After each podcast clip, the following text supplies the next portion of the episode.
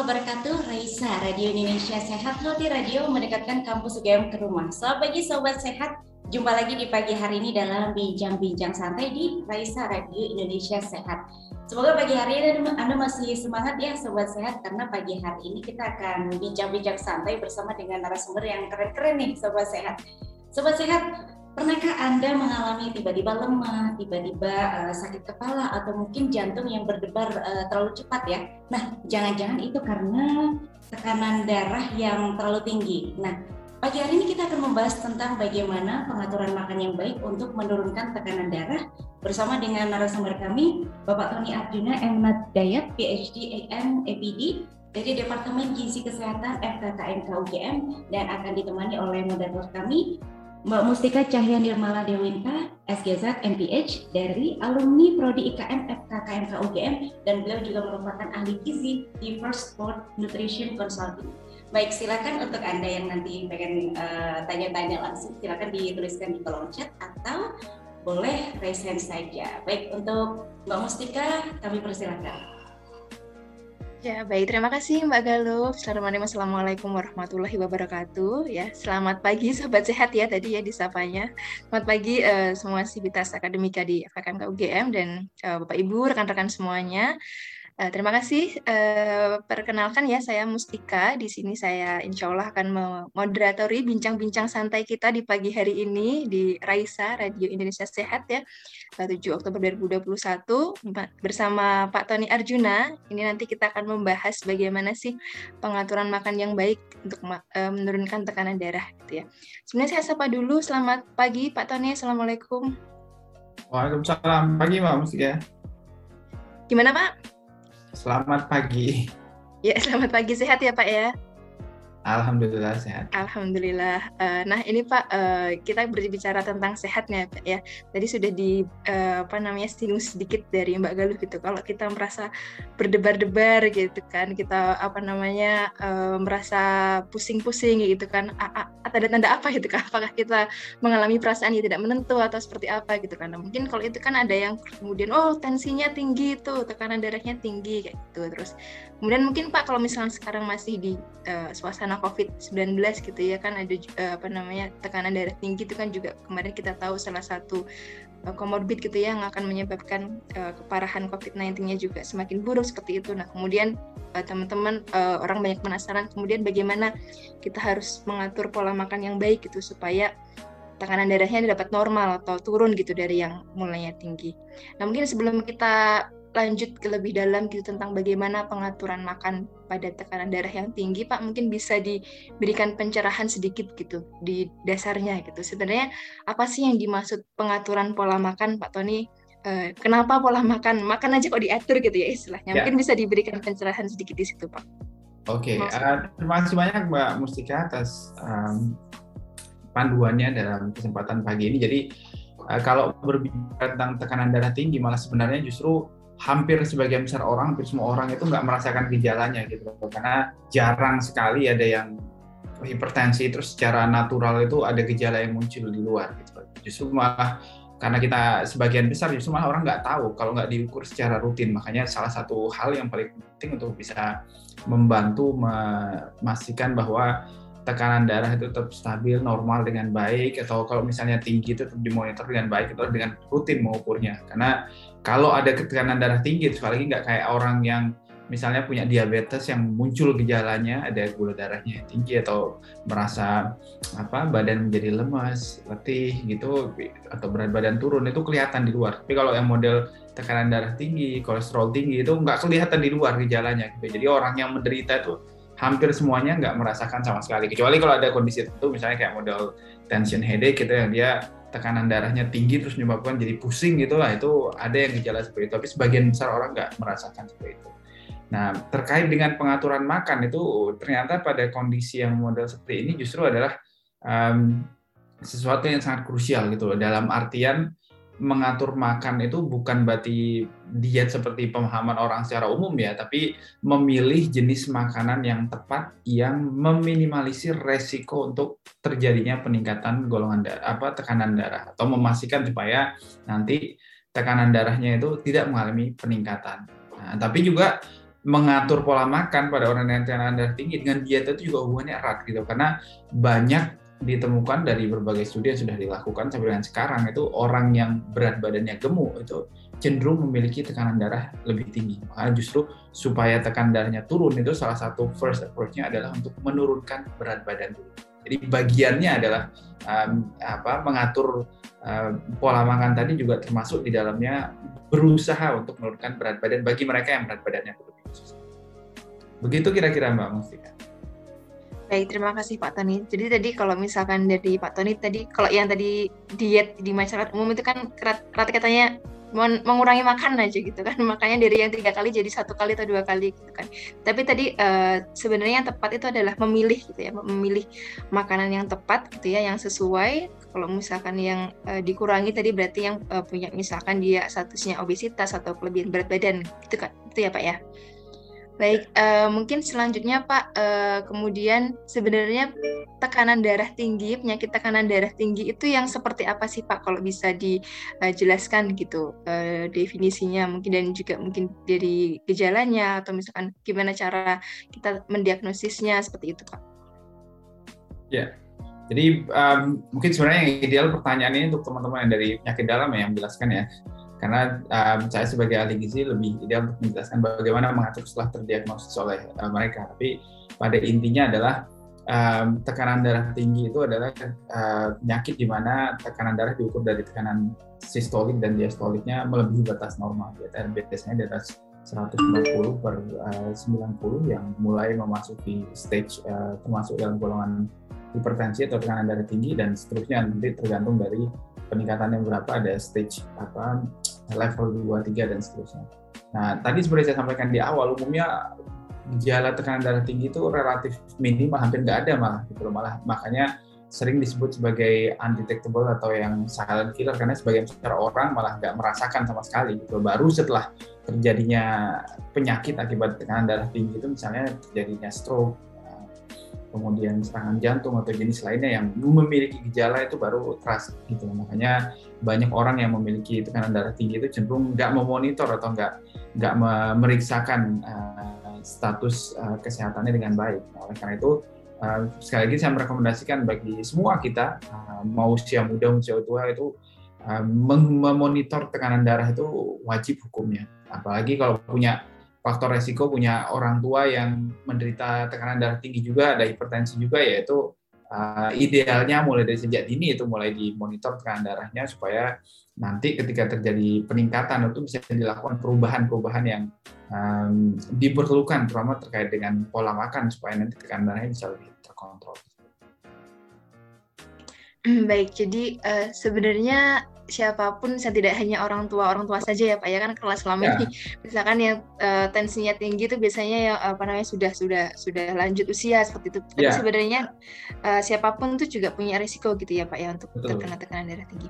Nah mungkin Pak, kalau misalkan ada nggak sih Pak uh, faktor-faktor risiko lain gitu ya uh, yang bisa menyebabkan kita jadi punya risiko lebih tinggi untuk terkena tekanan darah tinggi gitu? Ya, oke. Okay. Ini pertanyaan yang baik sekali Mbak Mustika. Jadi Um, ada banyak faktor sebenarnya menjadi uh, resiko terjadinya apa, hipertensi itu pada setiap orang ini, terutama uh, tadi seperti saya sebutkan faktor genetik, faktor keturunan ini juga mempengaruhi. Tapi selain itu, sebagian besar itu sebenarnya lebih banyak kepada pola hidup yang yang mempengaruhi terjadinya tekanan darah itu. Uh, usia tentu mempengaruhi, karena semakin tua usia kita itu elastisitas pembuluh darah itu semakin menurun, makanya banyak terjadi pada lansia karena mereka sudah nggak memiliki kemampuan untuk melakukan dilatasi dan vasokonstriksi pembuluh darahnya dengan baik, jadi cenderung kaku pada uh, level uh, yang sama, dan akhirnya mudah untuk mengalami uh, tekanan darah yang relatif tinggi gitu lah. Nah, tapi kebiasaan-kebiasaan yang juga menyebabkan pada yang lebih muda selain yang tua tadi, misalnya tadi berat badan itu yang nggak terkontrol, yang tinggi, terutama yang termasuk ke apalagi fase fase obesitas itu akan meningkatkan risiko tekanan darah tinggi juga.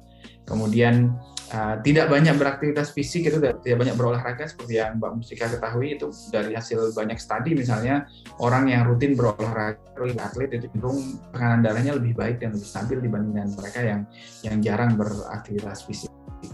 Kemudian kebiasaan merokok ini juga meningkatkan tekanan darah.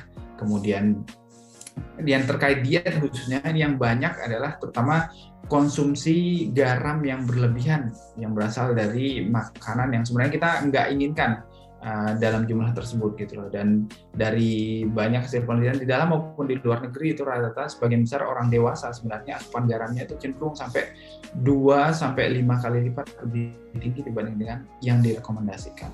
Nah, bahkan ada di negara tertentu misalnya yang banyak mengkonsumsi makanan yang diawetkan khususnya dengan garam itu bisa sampai lebih dari sepuluh kali lipat asupan garamnya.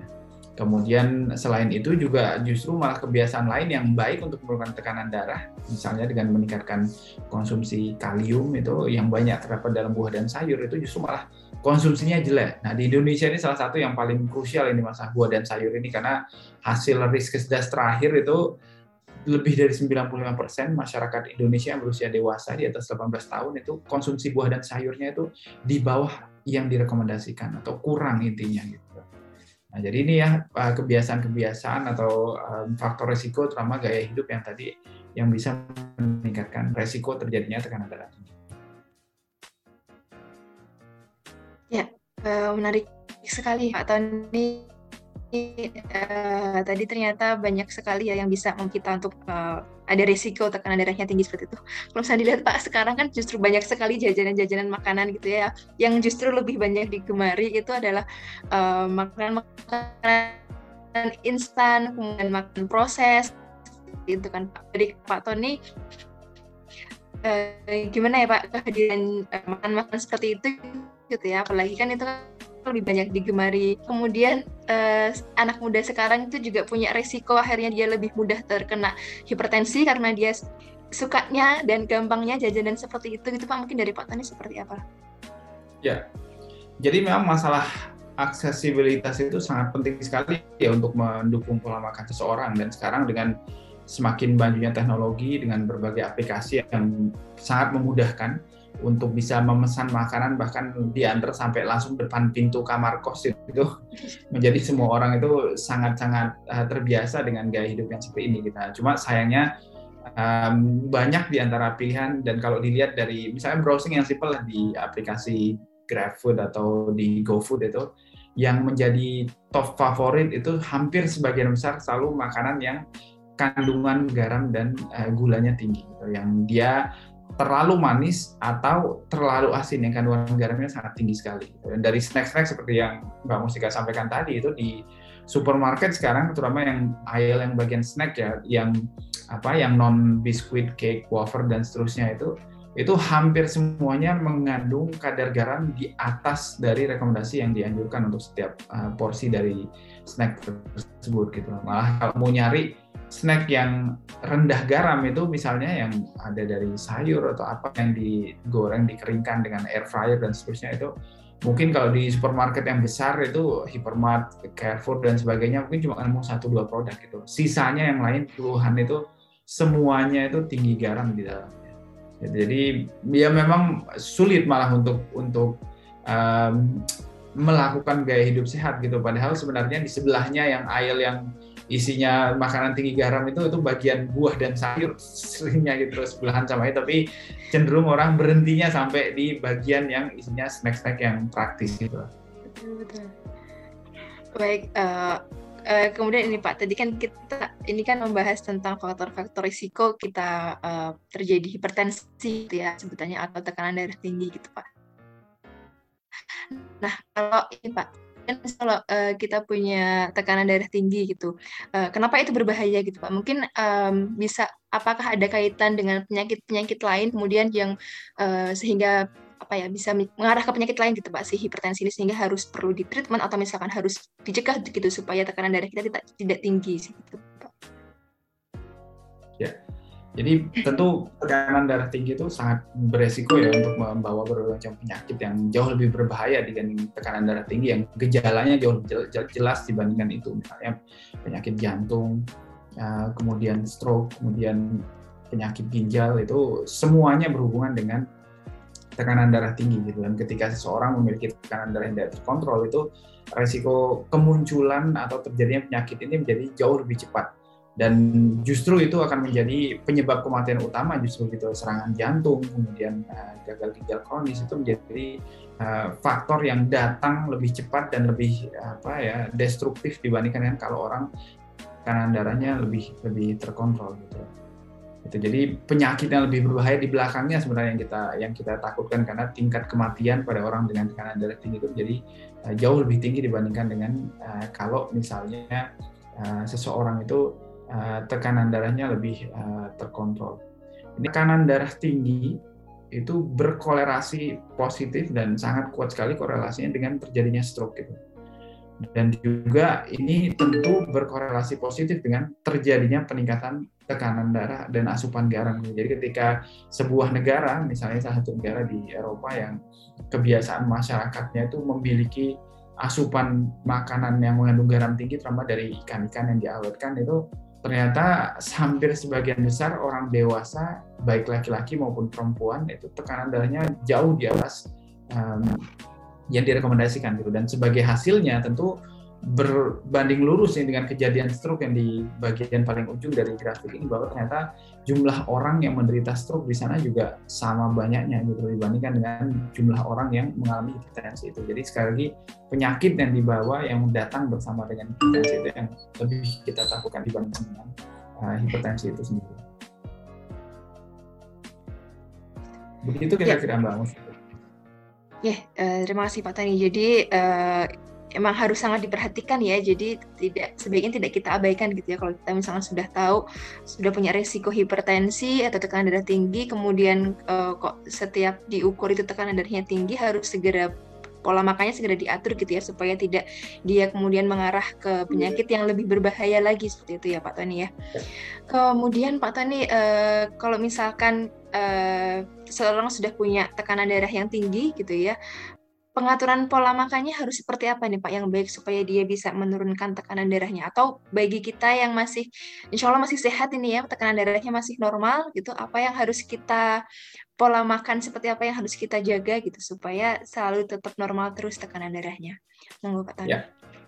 Oke, okay. um, yang paling pertama tadi seperti saya sampaikan, berat badan itu korelasinya kuat dengan tekanan darah. Jadi kalau kita mengalami tekanan darah tinggi dan pada saat yang sama juga memiliki berat badan yang berlebih, terutama mengalami kegemukan itu, maka langkah yang pertama yang perlu dilakukan adalah berusaha menurunkan berat badan. Jadi segera konsultasikan ke ahli gizi supaya bisa dibantu untuk menurunkan berat badannya.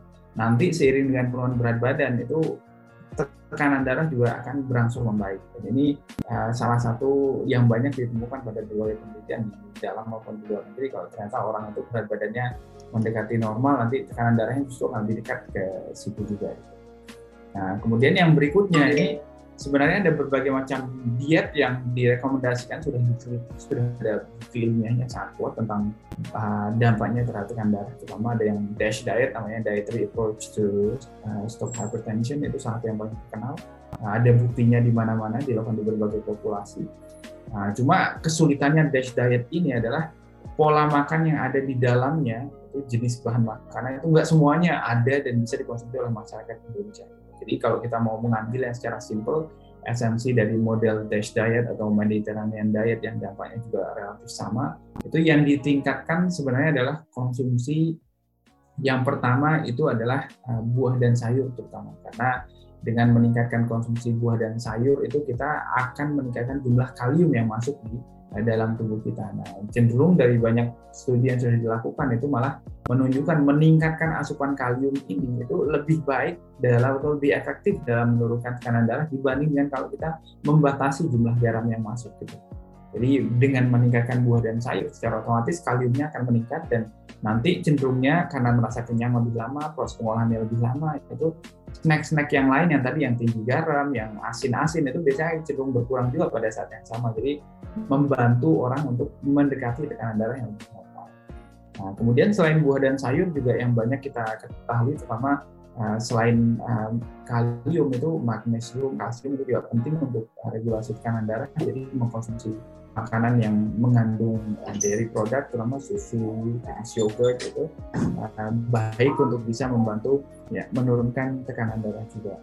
Selain itu juga kacang-kacangan yang kaya akan berbagai macam mineral, magnesium, kalium itu, um, kalsium di dalamnya juga banyak. Jadi itu malah direkomendasikan untuk bisa menjadi snack yang baik gitu, dibanding dengan snacknya gorengan, terus apa protein semua itu malah itu yang meningkatkan tekanan darah. Tapi diganti dengan snack yang yang lebih sehat opsinya. Kalau misalnya mau kacang-kacangan kayak misalnya kacang mete, kacang uh, tanah, kacang kedelai atau apapun itu digoreng nggak terlalu masalah sebenarnya. Tapi jangan yang diasinkan atau ditambah garam gitu. Dipilih yang nggak uh, menggunakan garam. Atau malah lebih baik kayak model snack yang biasanya orang Jogja ya, kalau di kampung-kampung, kalau kita di um, apa desa biasanya kan malah yang rebus-rebusan itu malah itu jauh lebih sehat karena itu selain enak, makanannya masih fresh juga kandungan kaliumnya tinggi, garamnya hampir nggak ada sama sekali gitu. Kecuali kalau misalnya kadang orang rebus kacang itu kan ditambah garam supaya lebih lebih apa Uh, enak sedikit rasanya gitu, tapi sebenarnya nggak perlu untuk ditambah garam dalam situ. Kalau model edamame misalnya tinggal direbus, nggak perlu tambah garam atau yang lain itu udah rasanya udah enak sekali gitu untuk menjadi snack. Jadi itu yang bisa dilakukan contohnya perubahan diet. Ya, terima kasih Pak Tony. Jadi tadi memang uh, kita harus ini ya, oh gitu dan bertekad kuat gitu ya. Buah dan sayur ya harus ditingkatkan berarti ya Pak ya. Uh, kemudian juga sambil mengurangi asin-asin, keletikan asin. Nah, ini biasanya sambil uh, kerja ya, uh, work from home, start, apa namanya kuliah dari kosan gitu kan sambil nyemil. Nah, ini mungkin harus mulai sedikit dikurangi gitu ya, diganti dengan yang tadi disarankan yang snacknya tuh kalau bisa uh, buah tadi ya, buah bisa dijadikan snack. Jadi kita sa- bikin salad gitu mungkin Pak ya. Kemudian kacang-kacangan mungkin, kemudian uh, susu gitu ya, yogurt gitu. Uh, mungkin ini sudah mulai lebih banyak lagi ya konsumsi susu di Indonesia gitu. Nah, mungkin itu sangat baik sekali ya Pak ya untuk dijadikan um, pola makan yang baik gitu supaya untuk bisa menurunkan tekanan darah dan juga menjaga tekanan darah itu. Nah, ini Pak ada sobat sehat dari Raisa ini yang ada pertanyaan nih Pak dari website ini. Uh, menarik sekali pembahasannya Pak Tony. Uh, lalu bagaimana ya Pak dengan orang yang tekanan darahnya rendah? Pola makannya seperti apa? Ini katanya dia mudah pusing gitu Pak. Jadi mungkin ini kebalikannya uh, tekanan darah tinggi ini tekanan darahnya rendah gitu. Ya. Seperti apa? Kalau tekanan darahnya rendah bukan berarti terus harus makan garam ya atau makan snack yang banyak mengandung garam supaya tekanan darahnya naik. Itu kan enggak gitu loh. Jadi um, kalau mengalami hipotensi itu kan bisa banyak sebabnya, misalnya salah satunya asupan cairan yang kurang misalnya, karena volume darah secara total kan jadi kurang, jadi tekanan juga uh, menurun. Atau uh, ada gangguan penyakit tertentu yang menyebabkan uh, terjadinya hipotensi itu. Yang paling baik sebenarnya adalah untuk menemukan dulu uh, root cause-nya, asal penyebabnya kenapa bisa mengalami uh, hipotensi itu. Uh, dan juga um, yang berikutnya adalah memastikan bahwa uh, hipotensi ini maksudnya bukan disebabkan oleh sesuatu yang sifatnya uh, organik, gangguan di jantung atau dari organ lainnya yang, yang bisa berbahaya bagi kesehatan itu. Jadi justru itu yang harus diperiksakan dulu kira-kira sebabnya apa.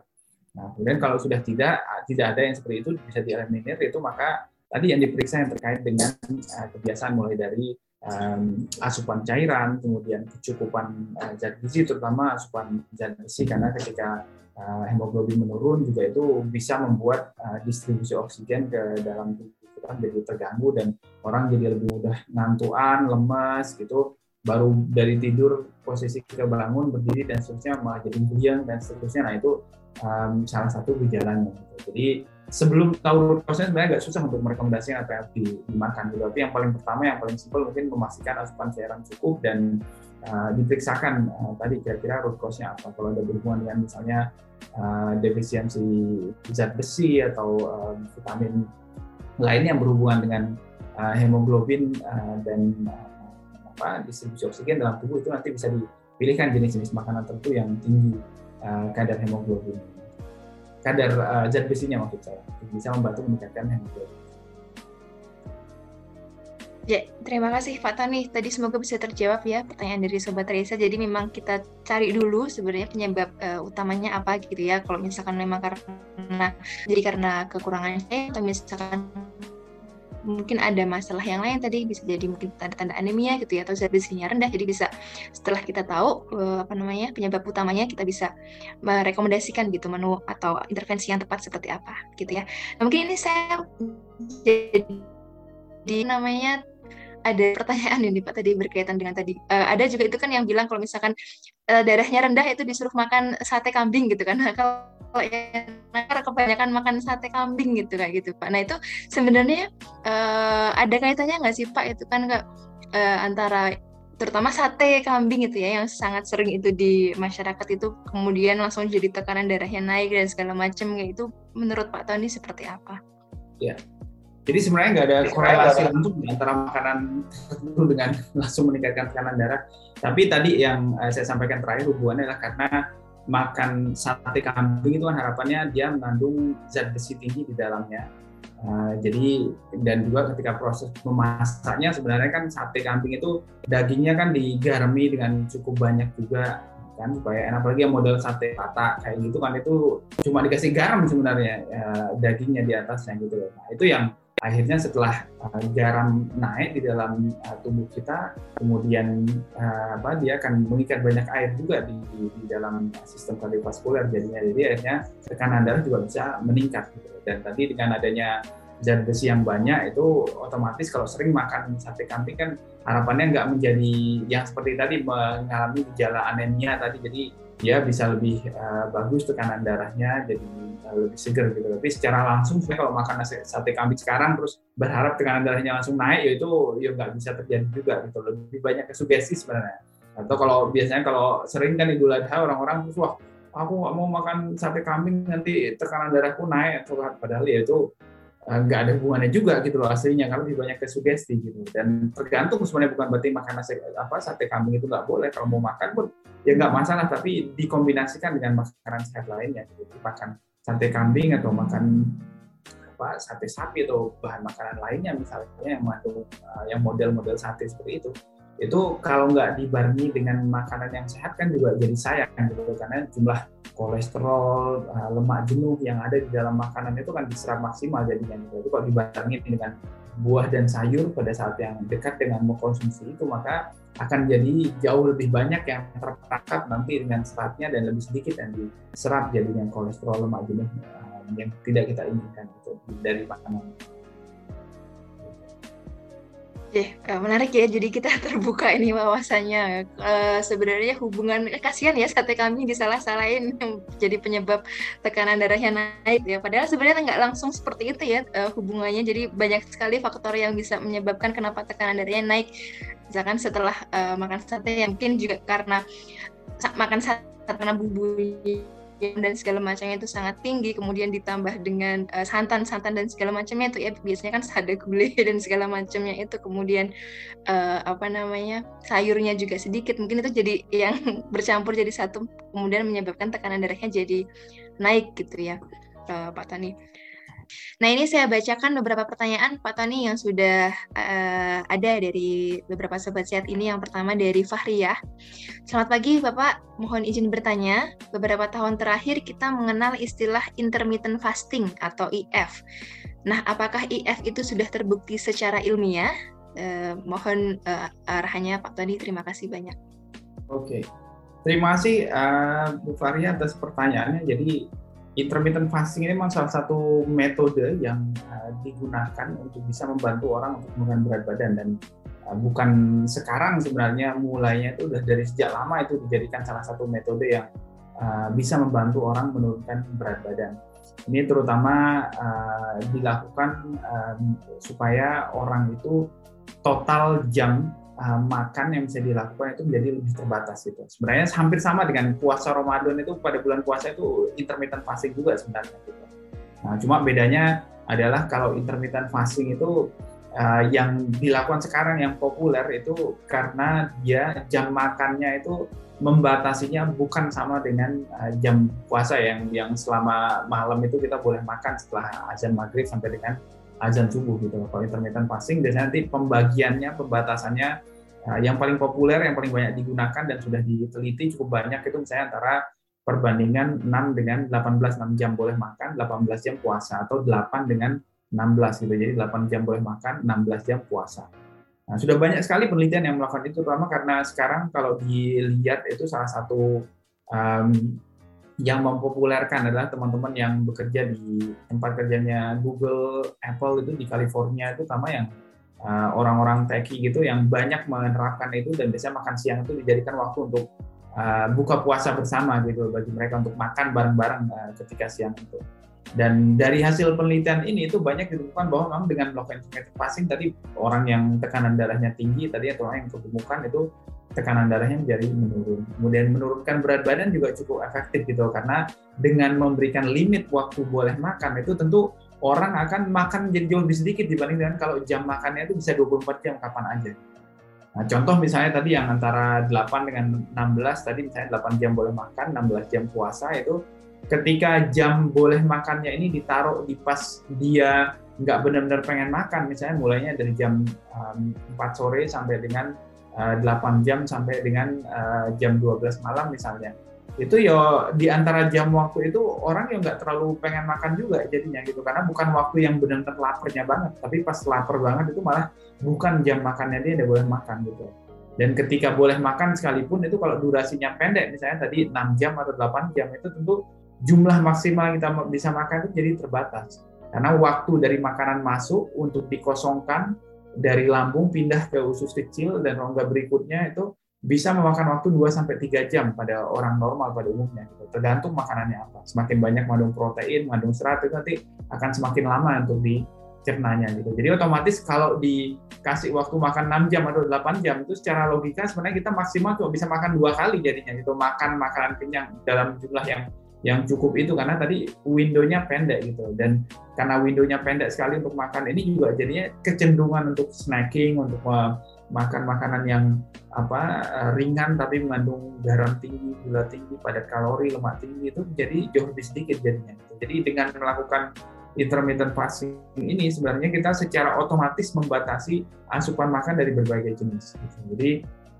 oleh karena itu makanya lumayan efektif sebenarnya untuk bisa di diterapkan untuk bisa membantu uh, orang menurunkan uh, berat badan uh, dan juga uh, masalah uh, penyakit degeneratif lainnya, tekanan darah, kemudian um, asupan lemak, itu gula darah itu juga bisa menjadi lebih terkontrol. Dan itu sudah banyak diteliti uh, tentang penggunaan intermittent fasting. Nah, cuma yang yang mengkhawatirkan itu adalah ketika orang berhenti dari cycle intermittent fasting ini, itu yang cenderung membuat orang ya mohon orang agak kalap gitu, sama seperti kita puasa. Itu dari banyak penelitian sudah dilakukan pada orang yang puasa itu, seminggu pertama itu hampir semua orang mengalami penurunan berat badan, karena kan menyesuaikan pertama kali dulu selama seminggu awal itu makan di jam yang nggak teratur, di jam yang tadinya nggak makan itu harus tidur tapi malah jadi makan gitu ketika malam. Jadi selama jam yang pendek itu juga akhirnya um, orang jadi total asupannya berkurang.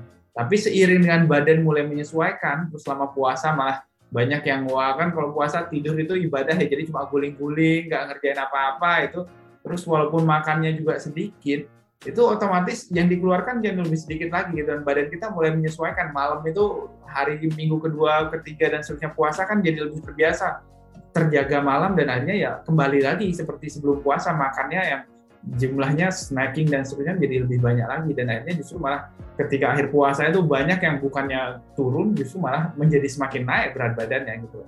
Kalaupun turun itu salah satu penelitian yang sangat menarik menurut saya adalah dilakukan di Arab Saudi itu menunjukkan bahwa orang itu selama puasa itu secara rata-rata itu hampir seribuan orang berat badannya turun hampir tiga kilo selama puasa empat minggu itu. Tapi sayangnya setelah seminggu setelah selesai puasa itu sampai dengan seminggu setelah lebaran itu berat badannya rata-rata naik lima kilo gitu. Jadi tetap batinya lebih banyak dibandingkan dengan kurangnya itu gitu. Jadi intermittent fasting itu bagus untuk bisa menekan berat badan kalau misalnya bisa dilakukan secara reguler gitu. Tapi kalau udah mulai uh, apa hilang cycle-nya, keluar dari cycle kebiasaan yang mengontrol pada jam tertentu itu, itu kecenderungannya akan jauh lebih mudah untuk balik ke makan yang serampangan lagi, baik itu jam maupun jenis-jenisnya. Seperti itu kira-kira Mbak Mufi. Ya, terima kasih banyak Pak Tony, sangat menarik sekali tadi jawabannya ya untuk uh, Fahriyah tadi. Jadi uh, bisa itu ter, uh, membantu untuk menurunkan berat badan, kemudian dia kemudian membantu menurunkan tekanan darah ya, asal konsisten gitu ya.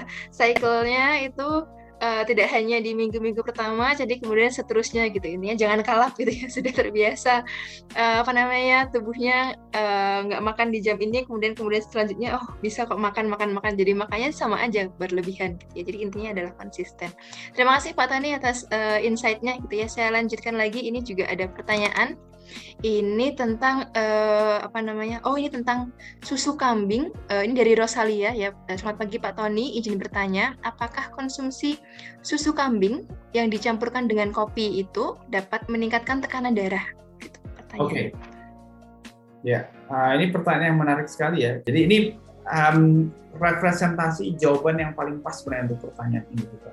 Hmm. Yang masalah tentang kopi itu adalah salah satu jenis makanan atau zat gizi yang sangat membingungkan bagi banyak orang. Bukan cuma orang yang awam ya, bagi ahli gizi aja membingungkan. Lihat beritanya kayak gini gitu. At some point itu keluar berita bahwa minum kafein terlalu banyak, minum kopi terlalu banyak, itu bisa membuat jantung itu jadi stres dan malah bisa meningkatkan apa namanya serangan jantung gitu loh.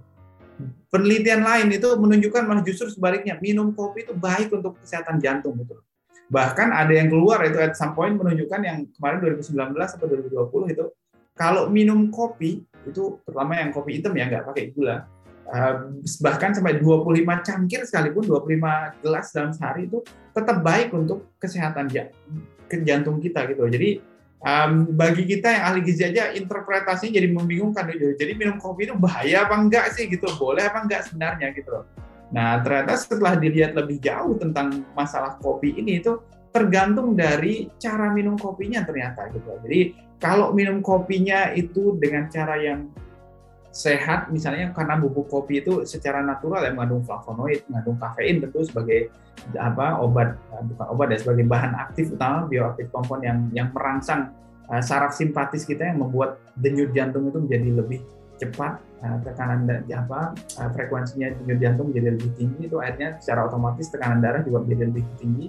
Itu dalam re- batas tertentu itu baik untuk stimulasi tadi yang yang kerja jantung itu, makanya ada penelitian yang menemukan bahwa itu baik untuk uh, kesehatan jantung. Tapi kalau cara minum kopinya misalnya kayak model yang umum sekarang ya, hampir sebagian besar yang kopi instan, yang dengan creamer apalagi, malah bukan satu kalau disediain itu malah tiga empat ditaruh creamernya supaya makin gurih. Katanya itu justru malah semakin membuat penyakit gitu loh, karena creamernya itu mau hewani, mau nabati itu semuanya adalah prekursor untuk pembentukan kolesterol dalam uh, tubuh kita gitu. Belum lagi gulanya.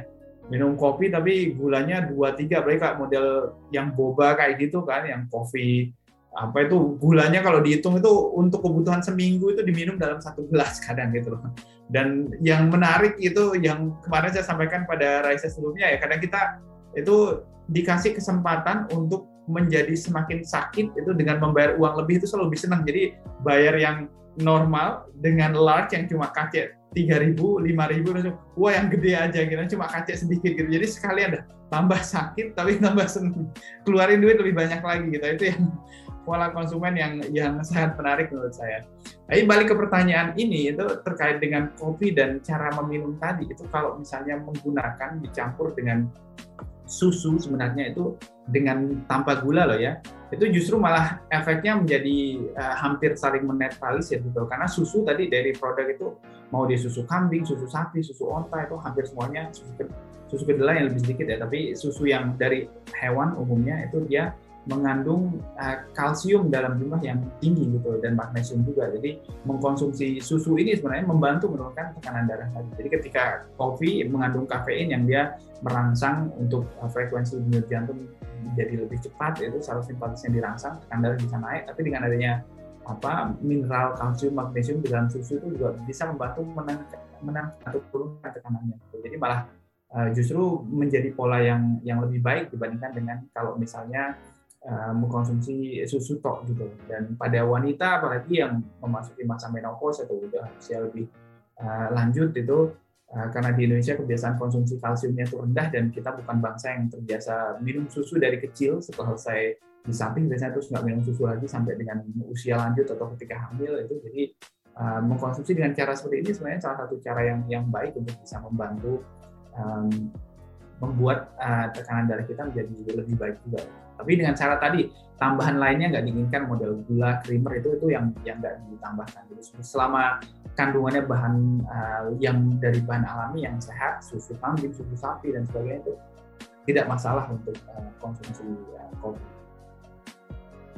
Yeah, uh, terima kasih Pak Tony, uh, menarik sekali itu tadi jawabannya ya untuk Rosalia. Jadi uh, aman untuk misalkan kopi dan susu kambing asalkan tidak ditambah teman-temannya yang lain ya, gula, boba dan segala macam teman-temannya ya itu ya. Uh, ini masih tentang kopi, uh, Pak Tony, ini juga ada yang bertanya. Tadi kan tekanan, tentang tekanan darah itu kan ada yang dia punya kecenderungan tekanan darahnya tinggi, kemudian juga ada kelompok yang dia saya justru tekanan darahnya terbiasa uh, ke, apa namanya cenderung rendah ini. Nah. Uh, kalau saya tekanan darah rendah itu dia ini mengungkapkan susah gitu kalau mau donor darah gitu kan, terus kemudian pernah disarankan untuk minum kopi dulu biar tekanan darahnya naik. Nah uh, seperti itu aman nggak sih Pak sebenarnya, kemudian emang kita sengaja minum kopi gitu untuk menaikkan tekanan darah gitu, menurut Pak Tony pripun? Oke, ya itu sebenarnya agak bahaya juga ya kalau dilakukan, karena kan tadi meminum kopi itu secara langsung dengan adanya kafein itu, atau teh juga di dalamnya ada tehin atau coklat atau ada teobromin namanya, senyawanya mirip dan kerjanya hampir sama, tapi kafein itu yang paling kuat efeknya dibandingkan yang ada di dalam teh atau coklat. Itu dia membuat saraf simpatis kita terangsang dan akhirnya bekerja menjadi um, lebih kuat untuk bisa membuat frekuensi dan kekuatan denyut jantung itu menjadi lebih cepat, jadi tekanan darah otomatis akan naik. Nah, tapi begitu efeknya hilang, nanti tekanan darahnya bisa kembali kepada level yang sebelumnya gitu. Dan kalau volumenya diambil apalagi didonorkan, sementara tadi donor itu tekanan darahnya terpenuhi, terus habis itu sudah naik, volumenya berkurang, sekarang justru hipotensi yang lebih berat dibanding dengan sebelumnya itu malah menjadi muncul jadinya gitu. Jadi kalau ibaratnya tadi misalnya seratus sepuluh sampai seratus per enam puluh misalnya tekanan darahnya, terus minum kopi terus naik menjadi seratus sepuluh per tujuh puluh, terus habis itu udah dibolehkan untuk uh, donor karena udah mendekati ke seratus dua puluh, nanti setelah efek kafeinnya ini hilang itu tekanan darahnya bisa turun menjadi jauh lebih bawah dari seratus loh jadinya gitu, karena tadi volumenya sebagian diambil juga gitu. Dan itu nggak bisa hanya dengan minum air atau minum susu terus langsung volumenya kembali ke sisa yang dikeluarkan, itu kan enggak gitu, malah justru bisa berbahaya kalau menurut saya dengan dengan cara yang seperti itu. Baik kalau nggak terbiasa baru pertama kali itu nanti bisa malah menyebabkan apa um, masalah yang tidak diinginkan gitu, malah bisa pingsan atau masalah lain.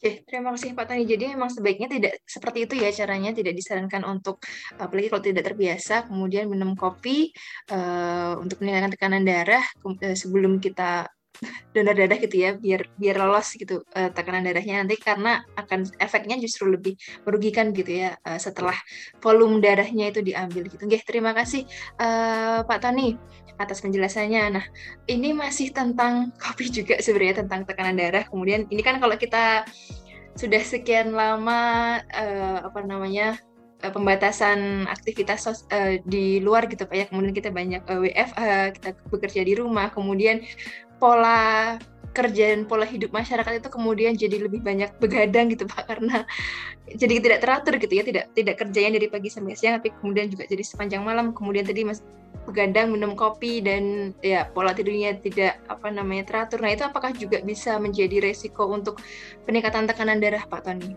Pola ya, seperti itu. Oh, ya itu jelas banget gitu. Udah banyak penelitian yang menunjukkan bukti bahwa orang itu kalau begadang itu tekanan darahnya menjadi lebih tinggi. Gitu. Karena pada saat yang badan kita harusnya beristirahat, tekanan darah menjadi lebih pelan, dikasih waktu pada jantung untuk apa menurunkan frekuensi dan kekuatan denyutnya karena nggak ada aktivitas, itu malah justru tetap dipaksa untuk harus bangun gitu. Itu makanya akhirnya Um, pada kondisi yang ketika orang begadang itu apalagi sampai minum kopi ketika begadangnya itu, ketika diukur tekanan darahnya terlalu cenderung hasilnya akan menjadi jauh lebih tinggi dibandingkan biasanya gitu. Dan bahkan pada orang yang bagian dari pekerjaannya adalah seperti itu untuk begadang malam, misalnya pada penelitian dilakukan pada perawat yang dia sering shift malam misalnya, atau dokter yang sering jaga malam gitu, itu juga hasilnya sama gitu, karena mereka terpaksa harus bangun, kondisinya dia jantungnya tetap dibusakan normal seperti ketika pagi hari, padahal waktunya istirahat, tapi justru dipacu terus akhirnya ya tekanan darah menjadi jauh lebih tinggi.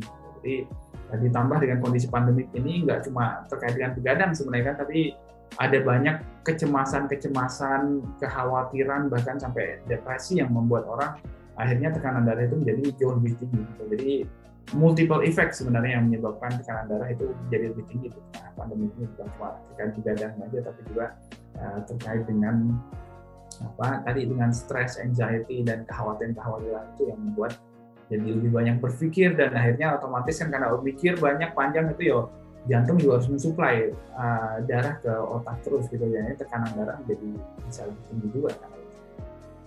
Oke, baik-baik, terima kasih Pak Tony. Jadi memang ada ya uh, kaitannya ketika begadang, kopi, dan campur-campur itu ya efeknya ke tekanan darah. Nah, ini ada pertanyaan lagi Pak, ini mungkin uh, pertanyaan yang terakhir ya, ini agak uh, berbeda dari yang sebelumnya tentang uh, kopi dan segala macamnya. Ini tentang ini Pak, ada kemarin isu tentang M S G Pak, itu kan uh, ya.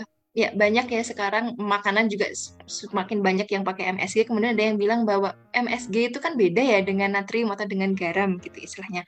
Kemudian ada yang mencetuskan bahwa itu justru bisa menjadi pengganti garam gitu, supaya justru bisa lebih aman gitu dipakai untuk penderita hipertensi atau penderita tekanan darah. Jadi apakah benar seperti itu Pak, kalau misalnya dari pandangan Pak Tony? Terima kasih Mbak Mustika. Kayaknya waktu Raisa kemarin saya juga menyampaikan tentang M S G ya, tentang masalah itu, dan justru malah memang pada kenyataannya Uh, M S G itu bisa menjadi solusi yang yang cukup um, apa, mudah sebenarnya untuk kita gunakan gitu, karena uh, ketika kita meminta seseorang untuk membatasi garam secara umum, disuruh diet rendah garam, itu sangat susah sekali kalau cuma diet rendah garam tanpa solusi gitu, karena semua makanan akan menjadi hambar rasanya gitu. Nah, dengan adanya M S G ini itu kita bisa membantu menjembatani itu, jadi asupan garam bisa diturunkan tapi juga rasa makanan itu nggak terlalu Uh, yaki banget gitu loh, nggak bikin enak atau hambar itu, jadi tetap bisa asupan makannya itu baik.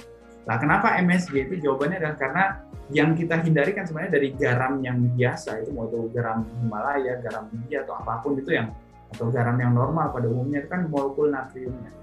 Ya kan, kadar natrium di dalam garam-garam ini itu rata-rata berkisar sekitar empat puluh persen ya. Artinya kalau kita makan satu gram garam itu dia akan menahan air sekitar hampir empat gelas di, di dalam badan kita gitu. Nah, sedangkan di dalam M S G itu kadar garamnya itu nggak mencapai lima belas persen, cuma dua belas sampai tiga belas persen rata-rata gitu. Jadi jauh lebih rendah dibandingkan dengan kadar garam yang ada pada uh, natrium maksud saya yang ada dalam garam biasa. Jadi dengan mengkonsumsi mengganti yang tadi garam dapur itu diganti dengan uh, M S G, itu justru malah membuat jumlah natrium yang dikonsumsi itu jadi berkurang drastis, dan ini bisa membantu untuk um, apa, mengurangi penumpukan cairan di badan kita dan juga di, di dalam sistem pembuluh darah terutama, dan akhirnya bisa membantu membuat tekanan darah itu menjadi lebih normal. Jadi Uh, itu alasannya kenapa uh, lebih mudah digunakan sebagai solusi dibandingkan dengan uh, kalau harus di, dianggap sebagai apa masalah juga gitu. Tentu dengan dalam batas konsumsi yang yang normal itu nggak ada masalah.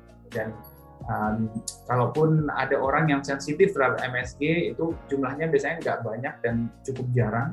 Dulu kan terkenal yang namanya penyakit res, uh, Chinese restaurant syndrome, itu yang orang ketika makan makanan yang mengandung banyak M S G, terutama karena banyak dalam makanan apa Cina gitu, terus hanya mengalami mual, pusing, muntah, dan itu sebenarnya bukan karena tekanan darahnya yang meningkat gitu, bukan karena kandungan garam di dalam M S G-nya, tapi karena memang mereka sensitif terhadap molekul glutamat di dalamnya, di dalam M S G yang monosodium glutamat. Jadi ada yang menunjukkan gejala itu.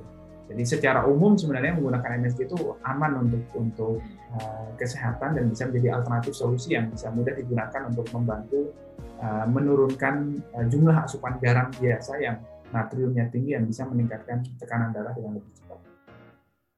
Cih, Paturnuan Pak Tony, sangat menarik sekali ya. Jadi itu sebenarnya bisa ya kita jadikan uh, alternatif solusi gitu ya untuk uh, apa namanya mengurangi asupan garam, tetapi makanannya tidak hambar sama sekali gitu ya.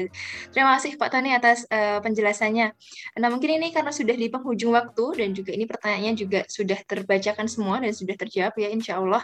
Mungkin akan saya simpulkan bu, untuk Sobat Sehat tadi apa saja yang sudah kita bahas bersama Pak Tony ya, tentang uh, pengaturan makan untuk menurunkan tekanan darah tadi ya. Mungkin kita bahas dulu bahwa pengaturan makan itu tidak serta-merta kita menurunkan jumlah makan ya, tetapi lebih tentang mengatur ya, mengatur, memilih bahan makanan yang uh, baik gitu, yang sesuai dengan kebutuhan kita sehingga tidak berlebih dan cukup gitu ya. Dan juga tadi te- tentang tekanan darah gitu ya, sebenarnya ini yang perlu diperhatikan bahwa set- Tiap orang punya risiko untuk mengalami peningkatan tekanan darah ya, tidak hanya orang-orang lansia saja, tapi juga remaja dan dewasa pun sudah mulai sekarang banyak sekali uh, kasus tekanan darah, dan karena berbahaya adalah sering justru tidak sadar gitu ya, gejalanya tidak tampak gitu. Jadi sangat penting sekali bagi kita untuk rutin mengukur tekanan darah ya, supaya tahu apakah terkontrol atau tidak. Kalau misalkan uh, ada tidak terkontrol, kita bisa segera untuk mengatasinya seperti itu. Nah, kemudian tadi bagaimana cara mengatasinya? Kalau tekanan darahnya tinggi gitu kan, uh, bisa melakukan pola hidup, pola makan yang sehat gitu ya, terutama meningkatkan konsumsi buah dan sayur sebagai sumber kalsium. Kemudian kita juga tadi ada uh, konsumsi sumber magnesium dan kalsium tadi ya, dari yogurt, kemudian dari uh, susu gitu ya, kemudian ya uh, terutama buah, sayur, dan susu itu ya. Kemudian mengurangi makanan yang tinggi garam, tinggi gula, dan tinggi lemak, makanan-makanan berproses seperti itu. Dan juga bagi yang memiliki berat badan yang berlebih atau misalkan status obesitas, bisa uh, juga dibantu dengan menurunkan berat badannya terlebih dahulu supaya nanti tekanan darahnya juga turun. Dan itu sangat penting ya, kita untuk bisa mengatur tekanan darah kita supaya tetap stabil, supaya kita bisa mencegah gitu uh, ke penyakit-penyakit yang lain seperti penyakit jantung, stroke, gagal ginjal kronis, dan yang lain-lainnya. Tadi juga sudah kita bahas ya beberapa isu tentang tekanan darah, tadi tentang ada yang tentang intermittent intermittent fasting ya, tadi itu juga bisa jadi salah solusi untuk menurunkan berat badan yang kemudian menurunkan tekanan darah. Tadi kita bahas tentang kopi yang sangat digemari ya, akhir-akhir ini dengan uh, oleh masyarakat Indonesia gitu ya, di kafe ngopi gitu ya. Uh, itu bisa, sebenarnya masih aman kopi, asalkan cara minumnya adalah tidak di tambahkan dengan banyak sekali bahan, gula, creamer, boba gitu ya, dan ukurannya juga disesuaikan sesuai dengan kebutuhan saja cukup, sehingga tetap bisa aman gitu, untuk tekanan darah kita. Dan juga tadi yang terakhir kita ada isu tentang M S G, itu bisa jadi salah satu solusi gitu ya, untuk mengganti garam supaya tidak meningkatkan tekanan darah, dan juga tetap makanannya bisa bisa kita terima dengan enak gitu ya. Mungkin itu tadi yang kita bahas pada hari ini. Terima kasih sekali Pak Tony atas uh, kehadirannya dan juga ilmunya yang sudah dibagikan kepada uh, kami semua. Semoga sehat selalu di sana dan juga ilmunya tetap selalu bermanfaat gitu ya. Dan saya ucapkan terima kasih juga untuk Sobat Sehat yang sudah uh, menyimak gitu ya, dan sudah sudah bertanya. Senang sekali saya bisa hadir di sini juga. Terima kasih untuk Raisa Radio. Dari saya Mustika mengucapkan terima kasih dan mohon maaf apabila ada salah kata. Acara saya kembalikan kepada Mbak Galuh di Raisa Radio. Terima kasih. Wassalamualaikum warahmatullahi wabarakatuh. Waalaikumsalam. Terima kasih Mbak Mustika, Mbak Galuh. Terima kasih Pak Tony. Pak Tony, dan juga terima kasih banyak Mbak Mustika atas ilmunya di pagi hari ini ya, Sobat Sehat, luar biasa sekali. Saya selalu untuk Pak Tony di sana, dan juga selamat melanjutkan aktivitasnya Pak Tony, dan juga Mbak Mustika juga. Matur nuwun sangat Mbak Mustika sudah menemani kami di pagi hari ini ya. Agak sedikit lega karena M S G itu ternyata nggak apa-apa ya Sobat Sehat, karena memang kehidupan ini sudah terlalu hambar ya, jadi nggak apa-apa kalau M S G, tapi asal tidak berlebihan ya. Mungkin setelah ini Sobat Sehat jadi lebih tahu lagi nih bagaimana mengatur uh, pola makan dan juga mengatur aktivitas kita agar tekanan darahnya tetap stabil nih Sobat Sehat. Tadi juga ada tips-tips dari Pak Tony, ada juga uh, bagaimana caranya. Mungkin setelah ini akan mulai Uh, cap-cip-cip nih camilan apa yang uh, cocok dan juga sehat untuk tubuh kita. Terima kasih banyak Sobat Sehat atas kehadiran Anda di pagi hari ini. Demikian bincang-bincang santai di pagi hari ini tentang bagaimana pengaturan makanan yang baik untuk menurunkan tekanan darah. Sobat Sehat, uh, Raisa Radio bisa Anda dengarkan kembali di podcastnya Raisa Radio di Spotify, Raisa Radio Indonesia Sehat. Saya Nigalu beserta kru yang bertugas mohon pamit undur diri, mohon maaf apabila ada kesalahan kata. Wassalamualaikum warahmatullahi wabarakatuh.